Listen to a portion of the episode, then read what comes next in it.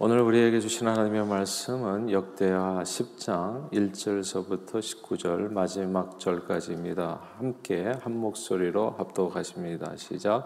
르호보암이 세겜으로 갔으니 이는 온 이스라엘이 그를 왕으로 삼고자 하여 세겜에 이르렀습니다.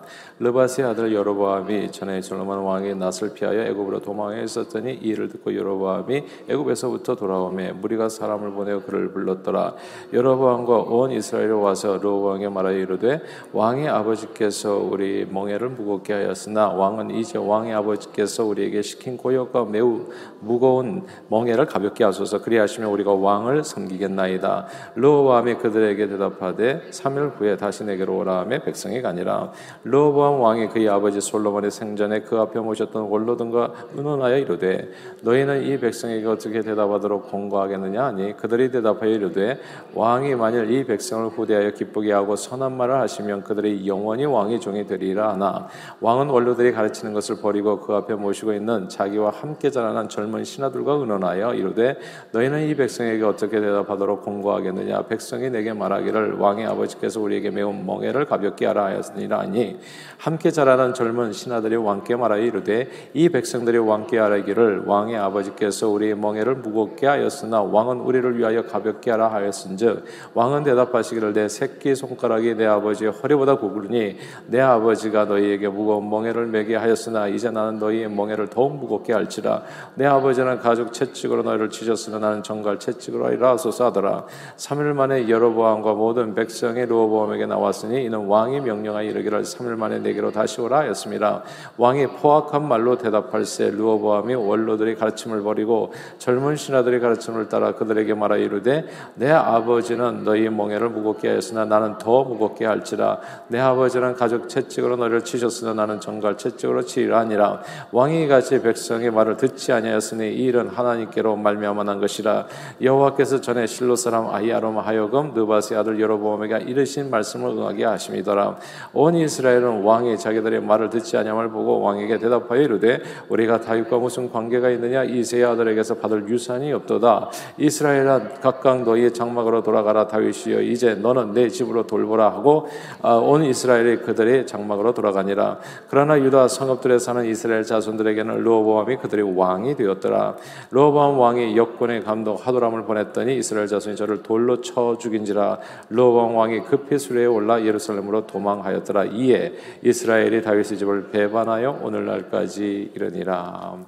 아멘.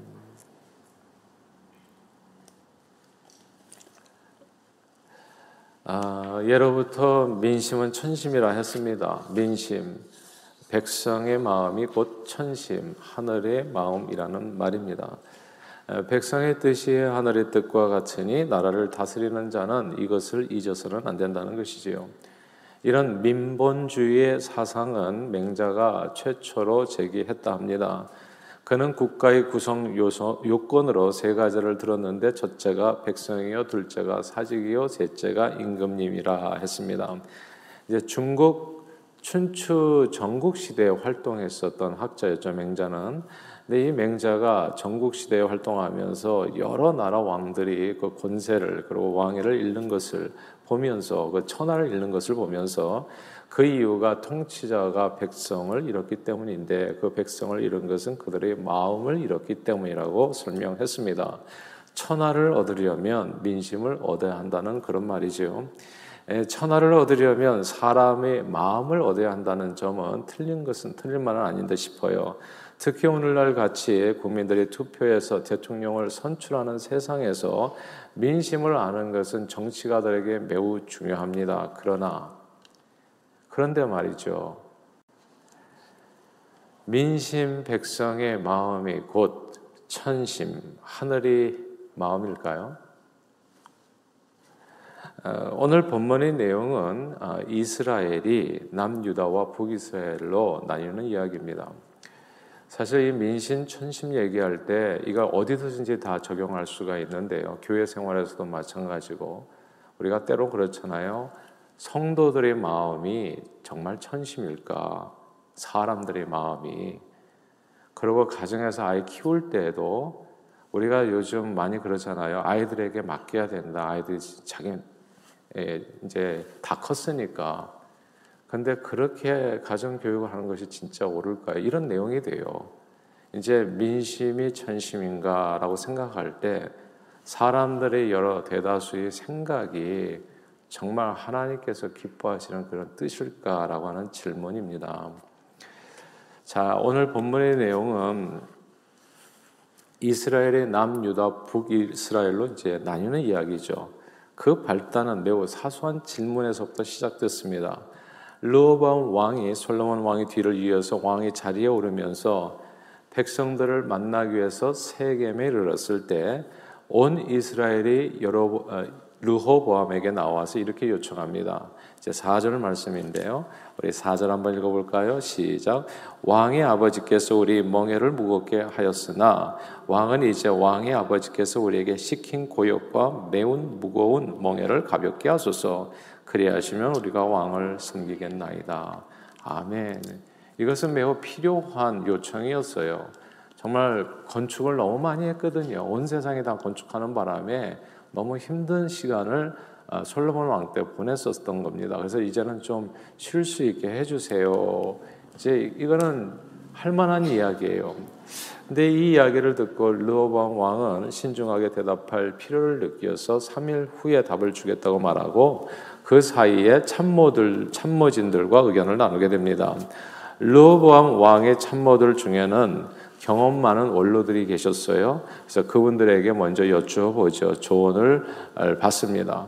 아, 원로들께서는 정말 현명한 조언을 해주셨어요. 그 조언이 7절 말씀인데 7절도 읽어볼까요? 시작. 그들이 대답하여 이르되 왕이 만일 이 백성을 후대하여 기쁘게 하고 선한 말을 하시면 그들이 영원히 왕의 종이 되리이다 하나. 아멘. 아멘. 아, 이렇게 아, 선한 조언을 해줬는데 이 조언이 르호보암 마음에 별로였었던 것 같아요. 그래서 그는 어릴 때부터 자기와 함께 자랐던 젊은 신하들에게 다시금 또 다른 조언을 구합니다. 근데 젊은 신하들의 조언이 또 이 말씀에 나오는데 젊은 신하들의 조언은 원로들의 그것과는 사뭇 달랐습니다. 11절 말씀입니다. 11절 말씀 읽어볼까요? 시작. 내 아버지가 너희에게 무거운 멍에를 매게 하였으나 이제 나는 너희의 멍에를 더욱 무겁게 할지라. 내 아버지는 가죽 채찍으로 너희를 치셨으나 나는 정갈 채찍으로 하리라 하소서 하더라. 와 정말 무서운 조언을 해 준 거죠. 아, 르호보암은 이 원로들과 현명한 조언과 젊은 신하들이 폐기 있는 조언 그러나 약간 좀 이렇게 백성들의 마음을 이해하지 못하는 이 조언 중에서 둘 중에 안타깝게도 결단을 어떻게 내리냐 하면 젊은 신하들의 조언을 택하기로 마음에 작정합니다. 그래서 이스라엘 백성들에게 나는 내 아버지보다 더 무거운 멍에로 이스라엘을 다스릴 것이라고 답을 주지요. 그러자 백성들이 어떻게 됩니까? 그 마음이 떠나게 돼요. 그리고 나라를 잃게 됩니다. 북이스라엘을 나라는 남유다와 북이스라엘로 나뉘게 됩니다. 나라가 둘로 나뉜 직접적인 이유는 오늘 본문에 잘 나와 있는 것처럼 르호보암 왕이 원로들의 현명한 의견을 버리고 젊은 신하들의 잘못된 의견을 택해서 잘못된 결단이죠. 그래서 민심, 백성들의 마음을 저버렸기 때문입니다. 자, 그렇다면 이스라엘 백성들의 마음을 알아준 원로들의 뜻이 천심이었을까요? 근데 이게 정말 중요한 질문인데요. 아, 우리가 생각할 때 좋아 보이는 것을 우리는 하늘의 뜻이라고 생각하기가 쉬워요. 그렇죠? 아, 뭐, 이렇게 말하자면 정의롭고, 아, 그리고 선하고. 근데 오늘 본문은 좀 우리를 불편하게 하는 부분이 있어요. 그게 천심일까요? 놀랍게도 하늘의 뜻은, 오늘 본문에 나타나는 뜻은 이것도 저것도 아니라고 얘기하세요. 오히려 15절 말씀입니다. 아, 15절이 얼마나 중요한가요? 함께 읽습니다. 시작. 왕이 이같이 백성의 말을 듣지 아니하으니 이 일은 하나님께로 말미암아 난 것이라 여호와께서 전에 실로 사람 아이야로 하여금 느바스의 아들 여로보암에게 이르신 말씀을 응하게 하심이더라. 아멘. 여기서 왕이 이같이 백성의 말을 듣지 아니하였으니 이 일은 하나님께로 말미암아 난 것이라. 이 구절을 주목해야 됩니다. 이 말씀은 생각하면 생각할수록 소름 끼치도록 무서운 말이에요. 때로 우리는 모두 살다 보면 이런저런 인생의 갈림길에서 어느 한쪽을 선택할 수밖에 없는 순간을 맞게 됩니다. 그때 사느냐 죽으냐 하는 선택이 어쩌면 내 자신에게 달려 있지 않을 수 있다는 거, 내 주변 사람 혹은 어떤 환경이 아닐 수 있다는 말씀입니다. 살다 보면 정말 중요한 결정들 많지 않아요. 살다 보면 누구나 서울에서 살까요? 광주에서 살까요? 대전이나 부산 어디에서 살 것인가를 선택합니다. 어느 곳에서 살 것인가를 선택하는 순간부터 말투가 달라지잖아요. 부산에서 살면 부산 말투를 쓰게 되고 나와 내 가족 식구가 모두가 다 말입니다. 그리고 만나는 사람들이 달라지고 미래가 달라집니다. 살다 보면 누구나 여러 사람 중에서 함께 할 배우자를 선택하게 됩니다. 미스터 킴이나 미스터 팍이나 미스 리나 뭐 이렇게 선택하게 되잖아요. 이 선택에 따라서 인생이 또 너무너무 달라지지요. 그리고 살다 보면 직장을 선택합니다. 그에 따라서 인생이 또 달라집니다. 살다 보면 누구나 매우 중요한 선택의 기로에 놓이게 됩니다. 보통 자기 생각으로도 판단해서 결정해서 선택하지만 주변 사람들, 친구들의 조언을 듣고 결정할 때도 많아요. 오늘 본문의 루어보암처럼요. 정치가들은 백성들의 소리에 귀를 기울여서 이제 정치적인 결정을 내리게 되지요. 그러나 우리가 어떤 선택을 하든지 우리의 발걸음이 생명의 길을 걷느냐 혹은 죽음의 길로 가느냐가 내 소관이 아닐 수 있다는 거. 야, 이게 진짜 무서운 일 아닙니까? 민심이 천심이 아니라 이 일은 하나님께로부터 난 것이라. 이게 하나님의 뜻이에요. 천심은 완전히 다른 데 있었던 거예요. 이것도 저것도 아니라 우리네 인생의 생사 화복의 주관자가 다른 데 있다는 말씀입니다. 성경은 사람이 마음으로 계획할지라도 말의 경영은 사람에게 있어도 그 발걸음을 인도하시는 분은 하나님이시다고 말씀했습니다.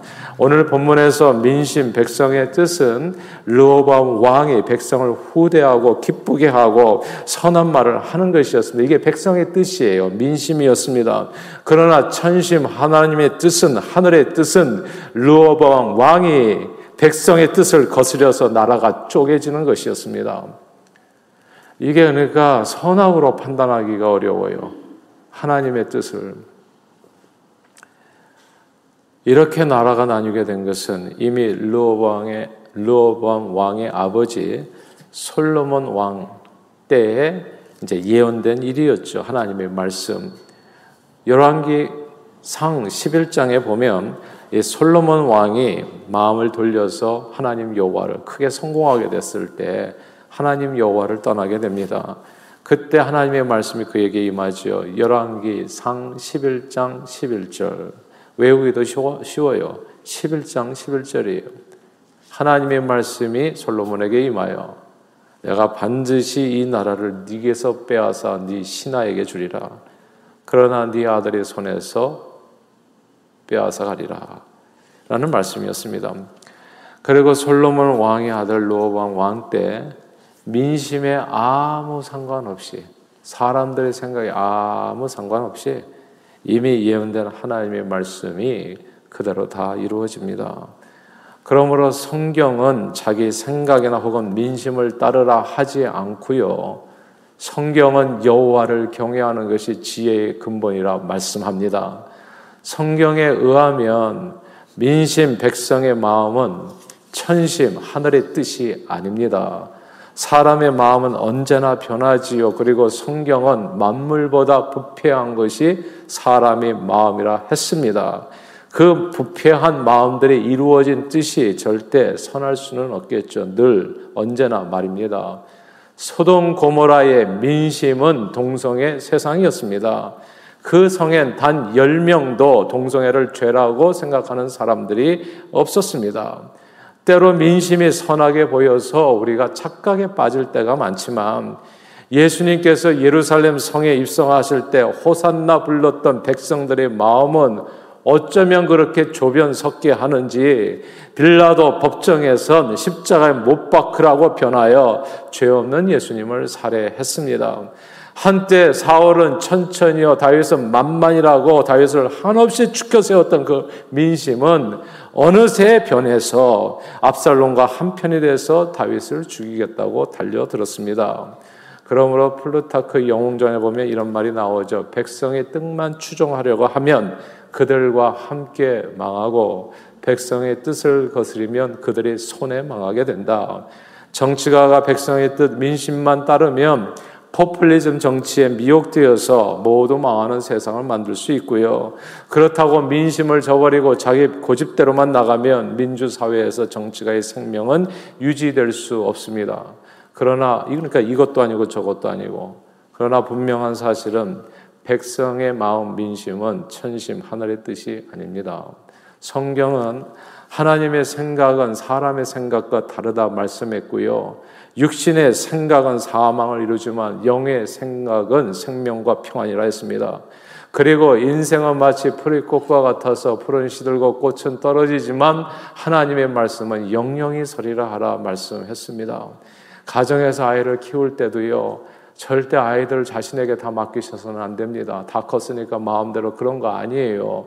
가정 예배 드리라고 제가 계속 말씀 인크리지 해드리고요. 적어도 한 달에 한 번 다 컸어도 집으로 아이들을 다 불러서 아버지 혹은 어머니께서 꼭 말씀을 전하십시오.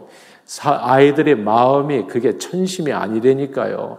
여섯 명 아이들, 네다섯 명 키우다 보면은 나중에 나이가 들면 어떻게 되냐면 아이들의 목소리가 점점 커집니다. 아이들 뜻대로요? 아니라고요.